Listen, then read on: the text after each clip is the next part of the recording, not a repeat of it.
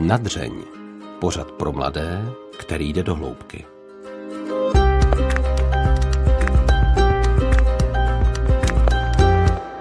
Nejlepší český horolezec Radek Jaroš podle svých slov už nechce v životě řešit blbosti. Když nejde o život, nic vlastně není takový problém. Se smrtí má tento rodák z Nového města blízkou zkušenost. V horách zemřelo několik jeho blízkých. On sám má prý asi strážného anděla, který se s ním v životě alespoň nenudí.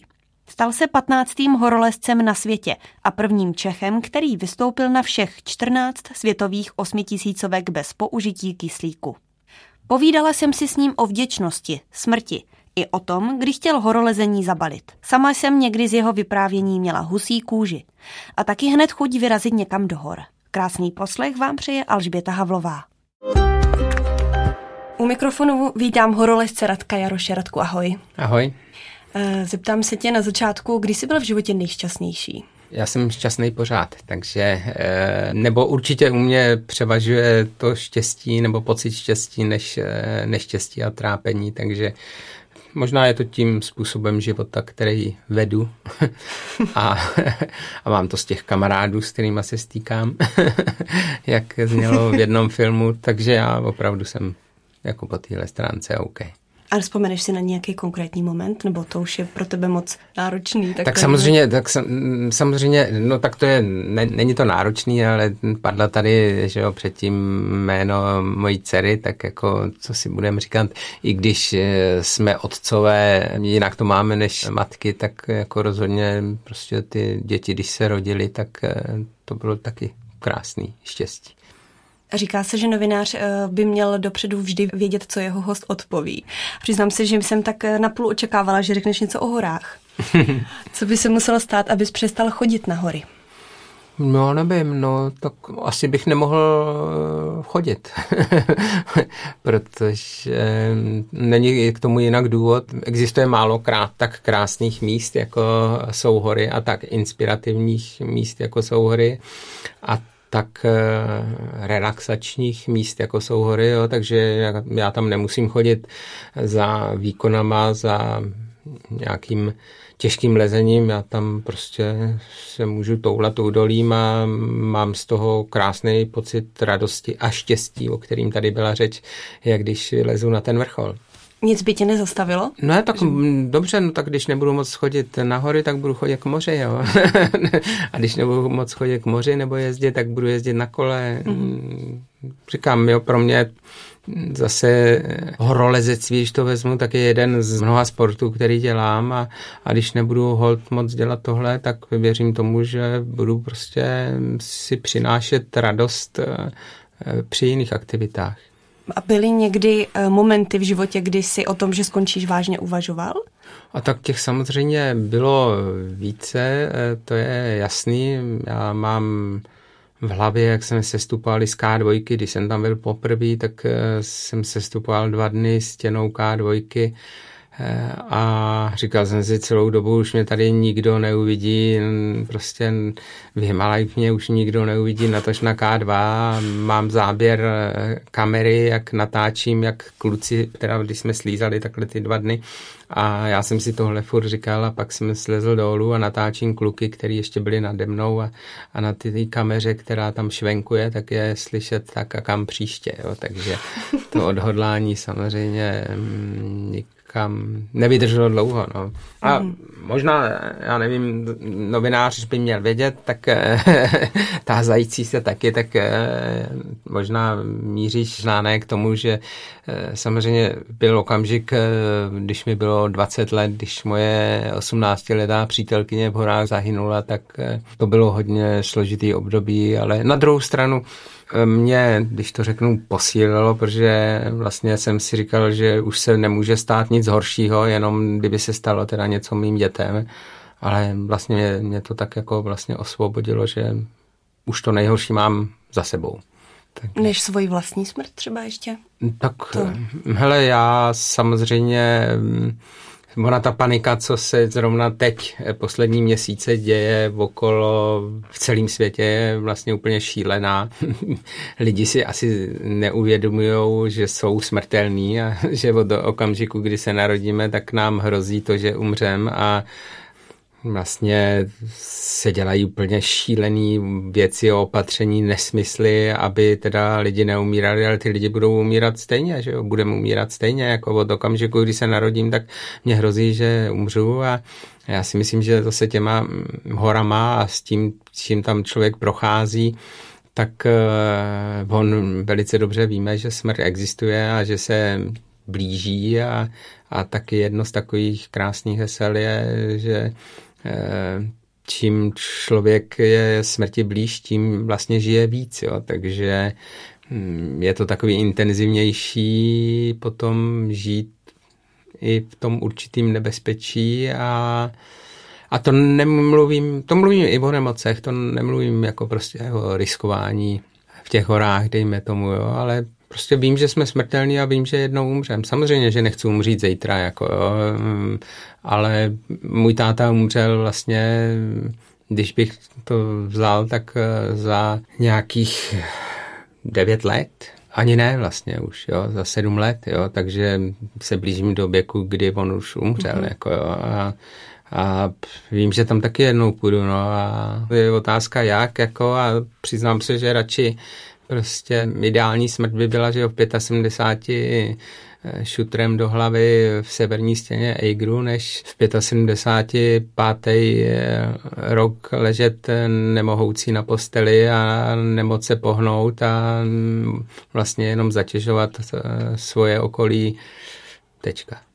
A dalo by se říct, že je pro tebe třeba těžší žít ten život, kdy nejsi blízko smrti, anebo protože jsi mluvil o tom, že je to vlastně docela lákavé žít tak na hraně tomu, že člověk... Ne, mě, mě baví žít jako takový a jestli jsem na hraně nebo jestli jsem eh, se opaluju u moře, tak je to pro mě stejně krásný. Jako. Mm-hmm. To nemusím mít zase něco píchlýho, určitou a, a, eh, drogu život životní, myslím teď eh, adrenalin třeba v krvi, jako prostě já umím se radovat i z maličkosti. A eh, ještě by mě zajímal ten moment na té k jak jsi sestupoval, kdy eh, si říkal, že tě zabírali kamery a ty jsi říkal, že už nikdy více. Tak co se stalo tak hrozného, že jsi říkal, že nikdy více? To byl čtvrtý pokus v Himalájích a třetí neúspěšný a první neúspěšný na K2. A já jsem si tam pak paradoxně naopak vrátil ještě čtyřikrát, jo, takže nikdy, neříkej nikdy.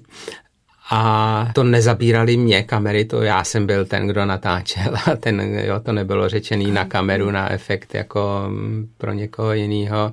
To byla jenom moje myšlenka, prostě, která ze mě vyklouzla a vzniklo to poté, co my jsme za strašně špatných podmínek museli vzdát. Eh, šli jsme mm, k vrcholu a v jednu hodinu v noci jsme byli před stanem v posledním vejškovém táboře v 8000 metrech a měli jsme vyrazit k vrcholu a místo toho přišlo špatný počasí, pět minut na to jsme vlezli do stanu a pak jsme tam 6 hodin byli v bouři sněhový nahoře na hřebenu a pak jsme pochopili, že nejde o vrchol, ale o život. Začali jsme se stupovat a místo obvyklých třeba pěti hodin jsme se stupovali dva dny tou stěnou. Jo. Takže tam si člověk celkem hrábnul, že jo, a mohl hodnotit eh, ten svůj nějaký život dozadu a, mm-hmm. a vůbec všechno. No a tam vznikaly ty myšlenky, že už mě tady nikdo nikdy neuvidí.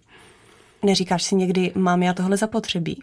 Třeba všechen ten nekomfort a uh, to nebezpečí a podobně.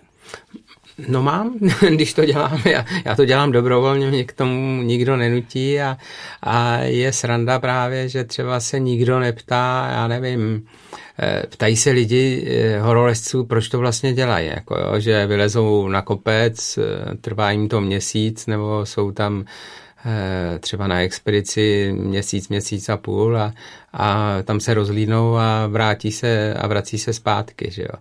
No ale nikdo se neptá paradoxně, já nevím, Usaina Bolta, proč eh, celý život eh, nebo aktivní, tak dejme tomu třeba 20 let jenom u vozovkách, běhá jako Magor stovku na asfaltu nebo na tartanu, pardon, jo, jsem, jo, takže běhá stovku tam a zpátky, jako, co dává větší smysl, to, že eh, navštívím eh, Tibet, Nepál, eh, všechny eh, krásný pohoří na světě a eh, potkám uvidím způsob lidí, jaký tam žijou, uvidím tam různý náboženství, jaký tam mají, poznám ty nejchudší i nejbohatší lidi na světě a uvidím tu nejkrásnější přírodu na světě. Já si myslím, že tady vlastně je to paradoxně úplně nepochopitelná otázka, protože málo co dává nahlídnout eh, do života mm, lidí a porovnat prostě ten život lidí jako horolezectví. Jako, že drtivá většina sportu se prostě, a to veškerá úcta eh, k ním a já jsem dělal a dělám taky spoustu sportu, tak se odehrává prostě v tělocvičnách a v halách a na, a na uzavřených drahách a ty lidi vlastně z reálného života mm, nevidí nic, až teprve když eh, v 35 skončí, tak najednou čumí, co se to děje, jaký vlastně život je jiný než, než eh, denodenní trénink a tělocvična. Hmm. Jsem se ptala proto, protože i když třeba se člověk často rozhodne pro něco dobrovolně a samozřejmě z vlastní vůle, tak uh, někdy ten průběh je třeba jiný, než si představoval a právě zrovna ten nekomfort a to nebezpečí je zrovna u toho horolezení velké, tak jsem to myslela asi takhle, no. No je, ale je to, říkám, volba. Jo. Mm-hmm. Je, je pravda, že ten nekomfort, eh, ale člověka to zase baví a posunuje. Je pravda, že já když se čtu, tak eh, třeba vlastně vrátím se k té K2, tak já jsem eh, v základním táboře a ve stěně K2 strávil dohromady asi sedm měsíců svého života, jo. Což když to člověk takhle vezme jako celý číslo, tak je to velký číslo, takový zajímavý, jo. A na animace jsem prospal vlastně roky jo, svýho života v součtu. Jo. Když vezmu prostě eh, jenom himalajské expedice, dva měsíce vynásobím to 25, jo, plus mraky jiných cest do zahraničí a jiných expedic do jiných hor, tak fakt to jsou potom čísla jako e, roky, mm, třeba 6 let člověk leží ve spacáku na karimace, jo, takže a jsou přitom, teď jsem se koukal v, v té karanténě jednou na Eh, seriál poprvé v životě na to Masterchefa a, a, a oni zrovna vařili v přírodě a teď bylo neuvěřitelné, jak jim padaly prostě ksichty a byli tam lidi, kteří říkali, že jsou poprvé poprvé venku v přírodě, jo, tak to jsem, to mě teda padaly taky jako mm, padla huba, jako mm-hmm. jo, když někdo, komu je 27 let nebo skoro 30, tak přizná, že je poprvé v životě v přírodě u ohně, tak to je pro mě science fiction. Nemáš tendenci někdy pohodlnět? Takový to, že říkáš, že jsi spal roky na karimatce, že přeci jenom z toho bolí záda víc než normální postele. Tak jak to, že máš tu silnou vůli pořád být tak aktivní? No, protože mě to baví, to je, to je celý, jo. Ale zase na druhou stranu musím říct, že eh, to, že jsem se pohyboval po celém světě a teď občas mě třeba někam pozvou i na nějakou, řeknu, eh, akci lepší, nebo jsou tam podmínky úplně jiný, tak spím třeba v nějakým luxusním hotelu, eh, tak mi to taky nevadí teda, jo. To, to zase byl hal, že jo, a samozřejmě si to člověk jako tam sebou plácne na tu postel, která má rozměr 4x4 metry a, a, a kouká do nebes, tak hm, taky bych tak chvilku dokázal žít, nebo dokážu jako žít. A nevadí mi to, jo, to zase, zase právě život je nakonec prostě hezký díky těm kontrastům, že jo, co si budem říkat, když člověk by poznal jenom prostě dřinu, tak uh, neví, že se dá lenošit, když by zase jenom lenošil celý život, tak jako vlastně eh, nikdy nezažije tu radost z výsledku a z adrenalinu a to. Kdybys neviděla nikoho se smát, tak a viděla jenom prostě pokleslý koutky, lidi se mračící, tak vlastně nevíš, že existují oba, obě ty krajní hranice. No.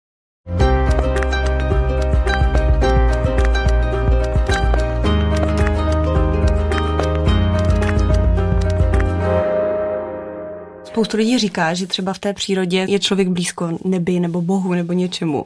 Nikdy si v horách třeba neměl pocit, že je něco většího než ty? Měl, samozřejmě. My jsme vychovaní komunisti, tady mají na svědomí prostě spoustu zjerstev a spoustu nepořádku a jedna z těch věcí bylo, že, jo, že vlastně tady vymítili eh, i víru v České republice. My jsme jedni z největších ateistů. Já se přiznám, jsem taky víceméně ateista. Jako.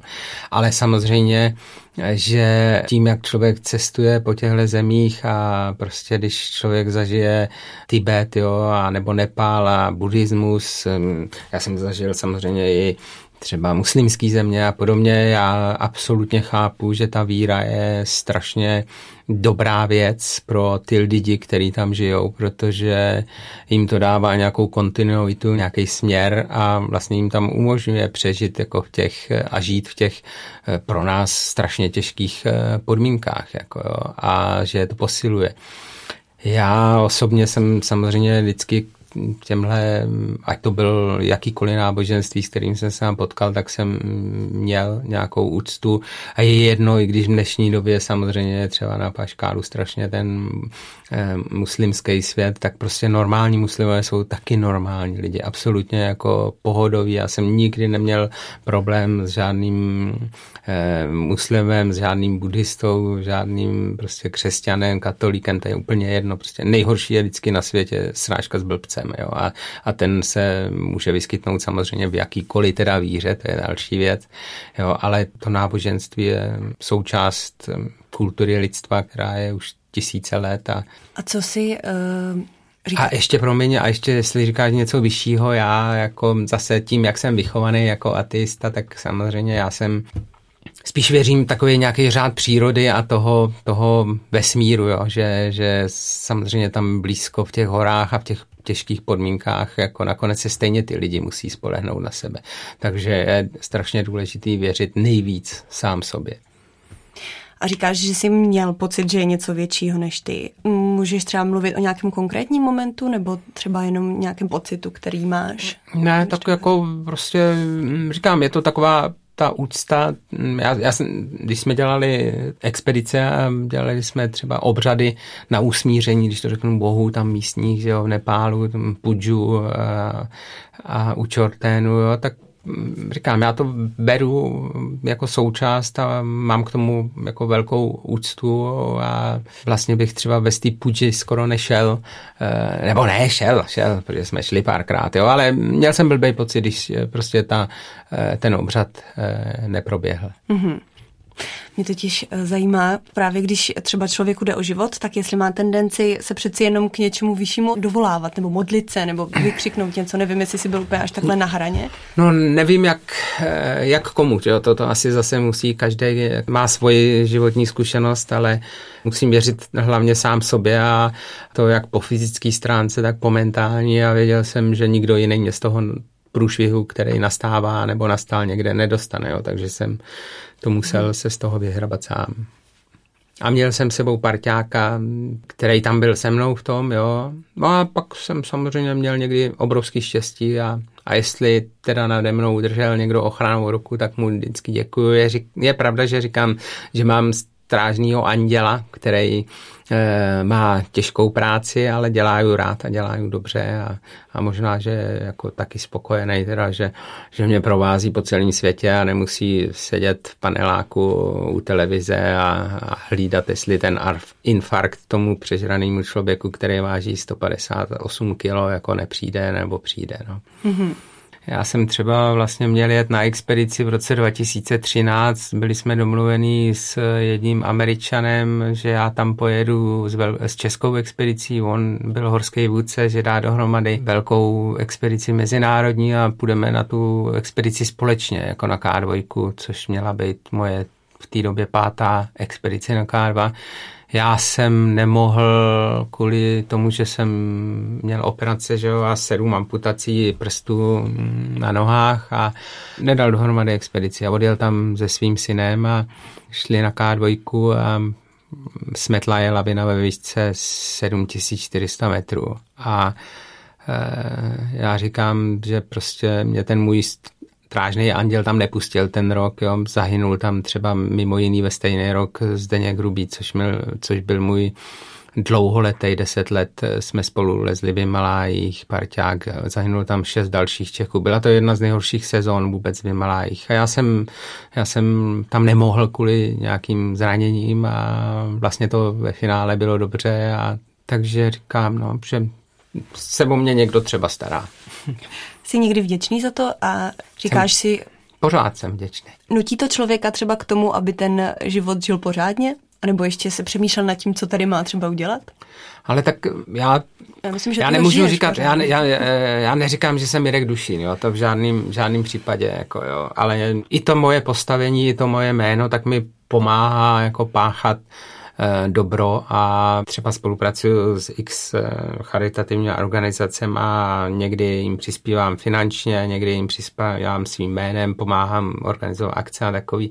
Je pravda, když budu upřímný, tak ze začátku jsem nevěděl přesně, jako proč to dělám, jako, nebo že se to tak jako nosí a, mm. a mhm. podobně ale třeba zase vrátím se k tomu případu té K2, tak eh, se mi to vrátilo, protože jedna z těch eh, organizací je, dejme tomu Debra, jo, Česká republika, což jsou eh, děti postižený nemocí motýlí kůže, který prostě od narození mají růz, handicap a, a vlastně od narození až do smrti téměř trpí. Jako, samozřejmě a oni to dokážou přenést prostě a žít život eh, kolikrát prostě veselý, jo, když někde s, s nima jsem na akcích, tak jako prostě oni běhají, lítají, jsou usměvaví, dělají jako kdyby jim nic nebylo a přitom eh, to je to, co oni prožívají, tak by spousta silných dospělých jako nedávalo. Jo. Mm-hmm. No a já jsem tehdy chodil po těch operacích a, a samozřejmě jsem nebyl taky úplně happy, ale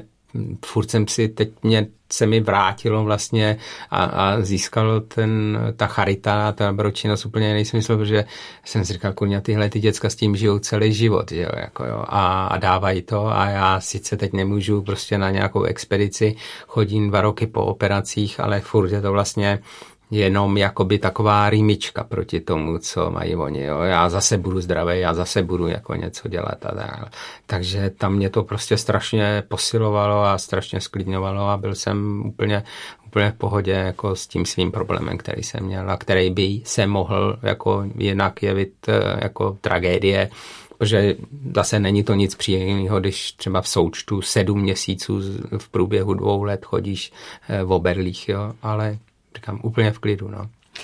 Mně přijde, že zrovna příroda je hodně nevyspytatelná. I když si člověk všechno jako naplánuje nebo může myslet na všechno, tak stejně pak se může stát něco, co naprosto nečeká.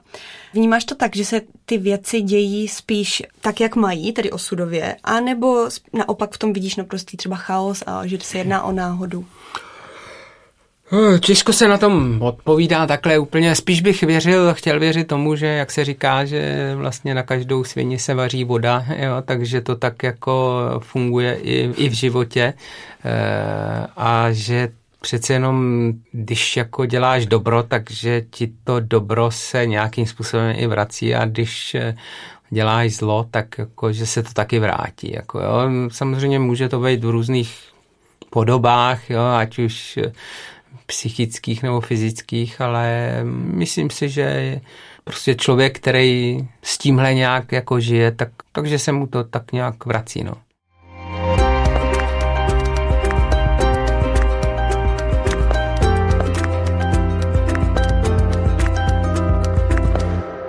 Tebe se smrt dotkla, jak, jak jsi zmínil na začátku, třeba i, eh, že ti zemřela přítelkyně a tvůj syn přišel o svou bývalou lásku taky v horách a neříkal jsi tehdy, že je život nefér?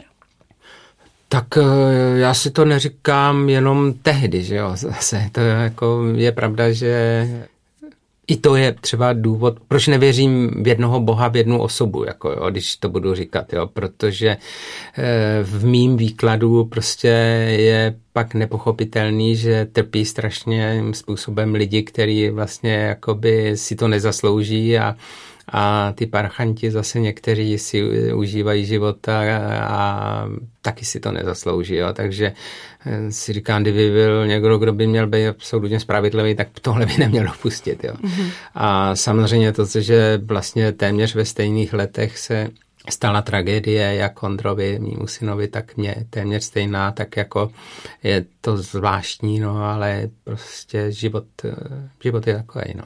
Hmm. A byl jsi mu třeba schopný víc pomoci, protože jsi měl stejný prožitek? Tak já si myslím, že jo, já si myslím, že právě díky tomu, že on věděl taky, že jsem prožil eh, to samý, tak eh, ty moje rady a ta moje útěcha jako byla, doufám, jako větší než eh, od člověka, který nic, žádnou takovouhle zkušenost nemá, že jo, jako, já jsem pro něj tehdy jel do, do Rakouska. Bylo to hodně těžký samozřejmě. No. A jak často si ty sám vzpomeneš na Marcelu, na tvoji holku, která umřela v horách? No, vzpomínám, vzpomínám, vzpomínám prostě na mm, všichni, co mě provázeli nějakým způsobem životem a nejsou tady, jo, ať je to bábička, ať je to můj táta. Přiznám se zase, jo, že nejsem ten chodič jak hrobům, jako jo, že to dělám strašně vzácně, abych řekl pravdu.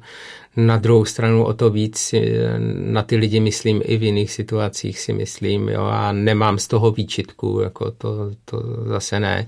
I když teda se přiznám, že letos to bylo 17 let, co táta umřel a já jsem zrovna jel od někud z kola a, a stavil jsem se na hřbitov a já jsem o jednu o jedno lajnu prostě minul řadu hrobů a teď jsem to nemohl najít. Já jsem, to jsem si připadal hrozně, jako jo, protože jsem chodil na druhou stranu, než jsem a furt se ta vzdálenost vlastně zvyšovala a říkám, no tak to je hodně strašný, jako že, že nenajdu ani hrob vlastního táty, ale přitom jsem u něj stál skoro hned na začátku, ale prostě zmátlo mě to. Jako mm-hmm.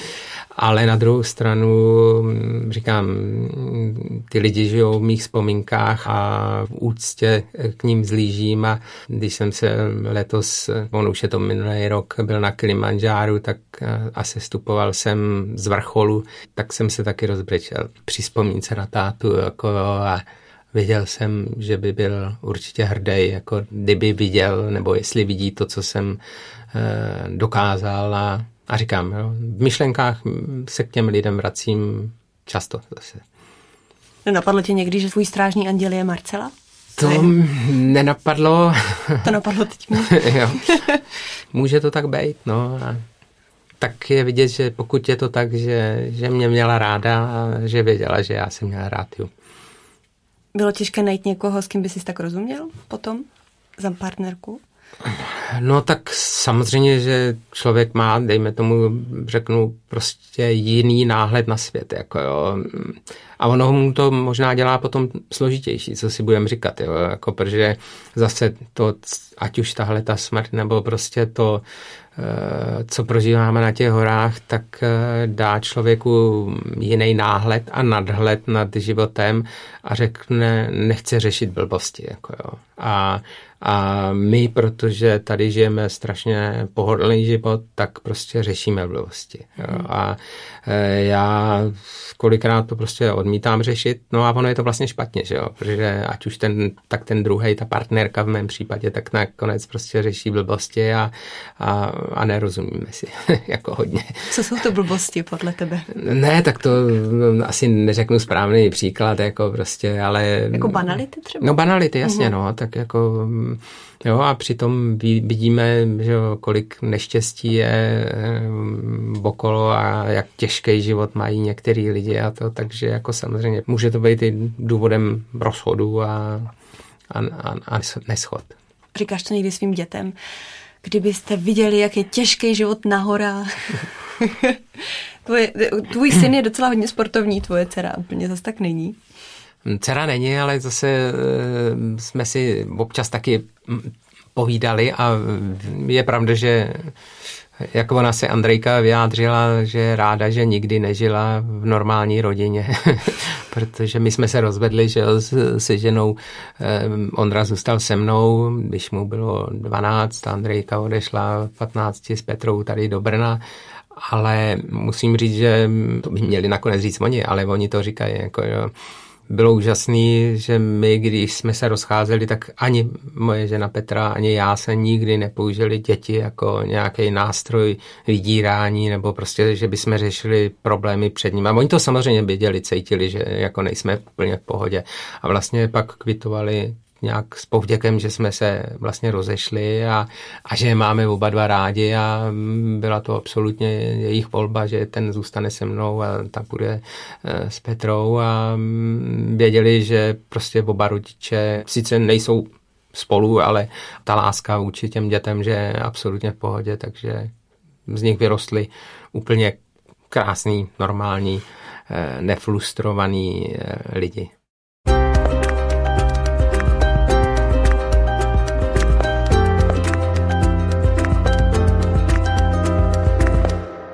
Na vrcholích osmitisícovek chodíš bez kyslíku. A mě by zajímalo tvé počáteční přemýšlení a důvody, proč jsi rozhodl, že to v těchto nadmořských výškách uh, budeš dávat bez toho kyslíku. Tak ono to bylo úplně uh, logický a mě nikdy nenapadlo. Já jsem měl pozvání na expedici Everest 98 a hm, tehdy jsme tam byli mimo jiný s Josefem Rakoncajem a a měli jsme sebou jednu jedinou láhev kyslíku, kterou nakonec eh, polikal náš eh, motor, který jsme měli, generátor ve výšce 5000 metrů a on tam odmítal fungovat, tak jsme mu přiváděli do karburátoru kyslík, aby žil. No a my jsme vždycky od začátku prostě chodili bez kyslíku, takže eh, když člověk vyleze bez kyslíku nejvyšší horu světa, ví, že už byla vylezená. On z hodou okolností Petr Habeler a Reinhold Messner vylezli 20 let před náma bez kyslíku. Mm-hmm. Tak to je něco neuvěřitelného. Je pravda, že za těch, 10, za těch 20 let přibylo na Everestu ze severní strany z Tibetu pouze 10 lidí, kteří to vylezli mm-hmm. bez kyslíku. Ale eh, když jsem to dal, tak pak už nebyl nikdy, jak nedávalo by smysl šáhnout na ty nižší hory po kyslíku. A můj organismus to dával, no a věděl jsem, že to je možný, tak Přišel bys třeba na něco, co si díky těm výšlapům bez kyslíku odnesl toho běžného života, právě v té paralele to, že si zvykneš na nekomfort a e, potom ty těžké situace v životě, nebo v, jak v osobním, e, nebo třeba i na těch horách, že tě už potom tolik nevykolejí? No tak e, to je celý ten komplex, jo? to je celá ta expedice jako v celku. Jo? To nemá nic společného s tou zvlášť třeba závěrečnou fází, kdy člověk je bez kyslíku nebo s třetinou kyslíku, kterou decháme tady, tak ve výšce téměř 9 kilometrů, že jo? Everest je téměř 9 tisícovka. No a je, přiznám se, že tam jako mm, si z toho vrcholu úplně moc nepamatuju, jo? že nebejt fotek, tak bych eh, ten vrchol a nedal úplně dohromady. A ještě teď mě překvapilo, nedávno jsem posílal někam fotku, jak dolízám na vrchol Everestu a i na tom je vidět, že jsem nebyl úplně, eh, řeknu, ready, protože na té fotce je vidět, jak lezu vlastně eh, v místech, které jsou šíleně nebezpečné, že jsem lezl eh, po obrovský převěji a mm, vlastně hrozilo, že se ta převěj se mnou utrhne, anebo že se propadnu tou převějí. Je možný a je pravděpodobný, že to je, že ona dělá vlastně ve skutečnosti takovou masu, která sama nemůže odpadnout, jako jo, že, že to není třeba tak nebezpečný, ale rozhodně e, střízlivě uvažující člověk, a, který by tohle to viděl, tak by na tu převěj nikdy nevlezl. A já tak, kor já. Mm-hmm. Ale prostě tehdy jsem byl asi trošku mimo a nedokázal jsem to nebezpečí správně vyhodnotit. Mm-hmm. Trvalo to 20 let, než jsem to vyhodnotil. no a je pro tebe něco na, uh, v normálních nadmořských výškách problém? No problém spoustu, já mám spoustu problémů, jako problém mi dělá třeba situace, která je v současné době, že jo, okolo toho koronaviru a vlastně fakt panika uměle vytvořená, která zlikviduje na dlouhou dobu hospodářství a zlik, teprve se to začne projevovat a, a bez fungujícího hospodářství není fungující zdravotnictví a fungující společnost a tak dále. Jo. Takže tady nejde o stránku majetkou a takový. A nejhorší problém je prostě, jak už jsem říkal, možná srážka s blbcem, že jo, jako jo, a, a Bohužel my jsme tady budovali, nebo my, naši někteří rodiče a generace prostě toužili po svobodě, demokracii a po dobrým životě a po lidech, eh, po šikovných lidech, chytrých, který nás povedou a, a dneska je to úplná tragédie, co máme ve vedení nejvyšších místech. Jako já, protože jsem jezdil do světa, tak prostě vím, jak eh, lidi nadšeně na celém světě prostě v 90. letech eh, a na začátku druhého tisíciletí prostě vzpomínali na to, co se u nás dělo a měli úctu k Havlovi a, a k lidem, který vlastně dokázali nějakým způsobem se podepsat na tom, že tady skončil po desítkách let eh, komunismus a, a takový to svinstvo a teď se tam vlastně vrátili stejní lidi a, a dosadili jsme je tam vlastně my a z toho je mě smutno.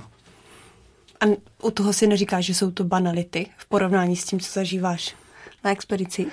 No tak eh, samozřejmě nejde o život, jako jo, to je pravda, ale jako mm, banalita to není, no. Hmm. Banalita to není když nás eh, vede člověk, který neumí ani česky, ani slovensky a neumí mluvit, tak prostě je to smutný a není to úplně banální. Duben a květen jsou ideální měsíce na expedice v Himalájích. Tak eh, teď jsou kvůli koronaviru už za námi a jsou pasé. Na co jsi za tu dobu přišel? Tak já jsem přišel, já jsem byl úplně v pohodě, protože já jsem se vrátil 11.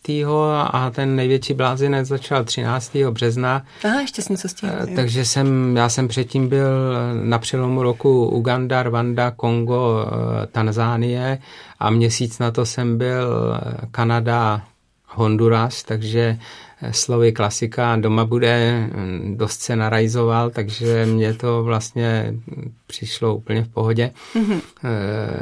Nechodil jsem mezi lidi, protože máme zahradu a barák tak vodyizolovaný, že jsem to nepotřeboval a odmítal jsem nosit roušku, takže já jsem za celou dobu eh, měl roušku na puse asi hodinu a tři čtvrtě, když to sečtu jo, a, a doma čekalo tolik práce, jo, že za prvý okolo baráku, okolo zahrady, okolo dřeva, ehm, mě živí to, že dělám kalendáře, dělám, píšu knížky, jsem nakladatel, jsem vydavatel, jsem spisovatel, fotograf a takže to jsou věci a práce, kterou můžu dělat doma, že jo, takže jsem si dával dohromady materiály z předešlých expedic, na konci prázdnin vyjde kniha rozhovorů, na konci roku samozřejmě zase kalendáře, který dělám, tentokrát to bude o Africe, že jo, ten velký nástěnej, eh, malej z Vysočiny na Everest je komplet prostě z mých cest, jo, takže já jsem měl spoustu činností. Teď mě napadá, kde tě napadají nejlepší myšlenky? Nejlepší myšlenky mě napadaly při běhání a já bohužel díky tomu, že mě chybí prsty, tak uh, už úplně moc neběhám, ale ještě se k tomu chci vrátit a ještě to zkusím jednou. Mm-hmm. Jako rozhodně mě ty myšlenky napadaly vždycky fakt u běhání, přece jenom asi tím, jak se eh, mozek okysličuje do, poměrně jako intenzivně a, a člověk má takovou prázdnou hlavu a může se soustředit jenom na něco, tak opravdu to bylo to. A ještě teda s tím letím, tak jsem zase jako s tou, asi ještě vrátím k těm rouškám. Jako jo. E, samozřejmě bylo určitý období a určitý místa, kde ano, jako dejme tomu, uh-huh. jo, mhm. že bych to, že, že to člověk, jako, že to dávalo i smysl, význam, i když e, slova našeho ministra zdravotnictví máme tady 20 tisíc roušek, jako, tak mně přišli vtipný už na začátku, je divný, že tenhle člověk jako může bec naše zdravotnictví dál, jako jo. Ale potom zase, jak ty lidi zblbli, že prostě člověk potká uprostřed lesa v nejbližší vesnice 10 kilometrů, nejbližší osada nebo nejbližší dům 3 kilometry a potká tam rodinu, dvě malé děti osmiletý a jejich rodiče a všichni mají v tom lese roušku, tak to hmm. je něco šíleného. Jako. Jsem taky nechápala, no.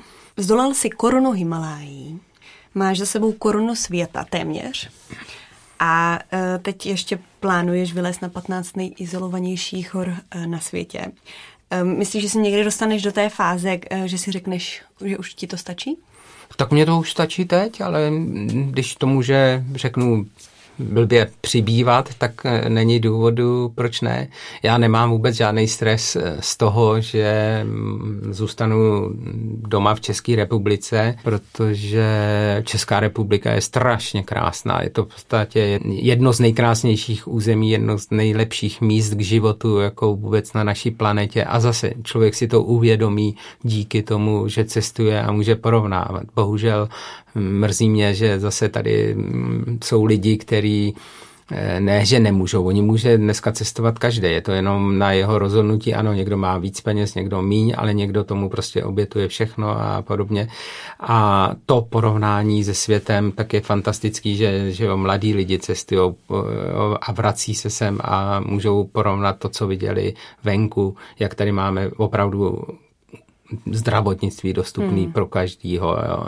zadarmo de facto, jako, jo, že jo, jsou státy Amerika, Rusko, aby jsme byli vyrovnaný, kde se prostě nikdo s nikým nebaví, není pojištěný, umřeš a je to jako, jo, a tady mám kašel, jdu desetkrát na kontrolu, nechám si udělat rengen plice, magnetickou rezonanci toho a tohle a všechno prostě, jo. takže nejsou u nás války, jo? nejsou tady povodně, nejsou, když tak jsou malinký lokální, nejsou tady tornáda, jako nejsou tady požáry. Tady je fakt jako hmm. jako nejkrásnější, je tady vyrovnaný počasí. Jo? To není lepší země pro život než Česko. A škoda, že si to ty lidi tady neuvědomují. A jedna z věcí, která mě mrzí, tak je, že se člověk vrátí z chudý, z jedné nejchudších zemí světa, kde se lidi furt smějou z Nepálu třeba a jsou šťastní a jsou vysmátí a přijede sem a tady se všichni mračí a jsou naštvaní, že to tady stojí za houby.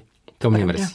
Jak se směřuješ se stárnutím? Ne, tak samozřejmě, že stárnu, vím to a samozřejmě, že mě ubejvá taky sil, jo, a vím, že svýho času e, jsem byl, když to přeženu, nesmrtelný, jo, a dokázal jsem fyzicky e, makat 24 hodin a nebyly na těle žádné následky. Teď e, protože už těch sportů třeba nejsem schopný provozovat tolik, anebo bohužel moje práce znamená třeba taky sedm dní v tahu sedět u počítače, no a pak když stanu a, a jdu si znova zatrénovat, tak mě bolí všechno, jako jo, a, a vím, že paradoxně to, co jsem jako mladý byl naštvaný, že musím strašně dělat doma, že, jo, že jsme pracovali a až teprve, když bylo odpracováno, tak jsme mohli na trénink, tak teď eh, z pohledu zpátky to vím, jak eh, třeba ta práce s lopatou, s krompáčem a s vidlema, jak to byla obrovská fyzická průprava, která vlastně mě posunula dál a že to byl úplně přirozený trénink, že jo. Takže mm, dneska mrak lidí, jak už jsem říkal, že někdo nebyl ani v přírodě v 25, no tak mrak lidí zase eh, jedinou fyzickou přípravu má mm, uzavřenou krásnou strojama vybavenou posilovnu a, a jediná jeho fyzička je, se probírá tam, jako jo, to je taky jako, samozřejmě je to super, že tam ty lidi chodí a je to nádhera, jako jo, ale, ale svět a realita venku je trošku jiná. My se vždycky našich hostů na závěr ptáme, co by si poradili, kdyby, kdyby ti bylo znovu 20. Se svojí zkušeností, co by si řekl? Kdyby mě bylo znovu 20, Ježíš Maria, to by bylo... Já mám pocit, že mi furt 20 je, takže jako eh, furt jsem ještě nepoučený úplně tím, i když jsem toho viděl a slyšel a prožil už hodně, tak věřím, že ještě eh, mnoho toho uvidím, prožiju a uslyším a že to po, bude takhle pokračovat dál a, a uvidíme. Přišel jsi za tu dobu na smysl života?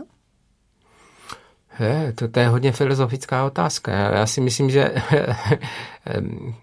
takhle, já bych chtěl žít tak, abych žil dobře svůj život, abych neubližoval jiným a abych jim byl v rámci možností popřípadně nějakým způsobem oporou a inspirací a, a to si myslím, že je celkem... Kdyby to bylo jenom takhle, tak je to, myslím, dost dobrý. Radku, moc děkuji, že jsi byl hostem na Dřeň a díky za tvou otevřenost. Jo, není zač, ať se daří, ahoj.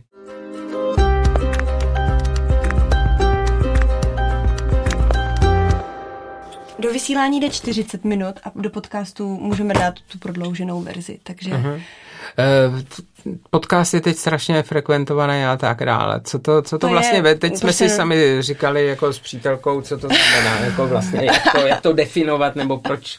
Jsou to Můžeš prostě to tam normál... dohledat prostě. Jo, jako, jsou to, to prostě audio nahrávky, no. které jdou jako jednoduše vyhledat hmm, hmm. Uh, a mít ve svém mobilu offline jo. třeba. Tak si mi to vysvětlili dobře, no, ale říkám, jo, teď to strašně jako letí a hodně, hodně se to dělá dřív to. Já si říkám, jestli to není něco podobného, jak dneska je moderní selfiečko, že jo.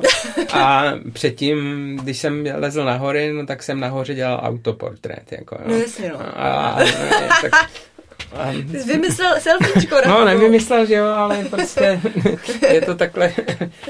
Najednou se jakoby něco vymyslí, anebo jakoby získá nějaký jiný název. A tak jsem si s Radkem Jarošem udělala selfiečko taky.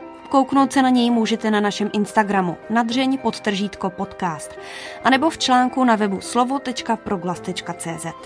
Snad vás naše povídání motivovalo vypravit se na nějaké letní dobrodružství, třeba právě do hor. I pořad nadřeň si teď dává malé prázdniny. Další premiérový rozhovor si můžete poslechnout poslední čtvrtek v červenci. Krásné léto vám za celý tým podcastu přeje Alžběta Havlová.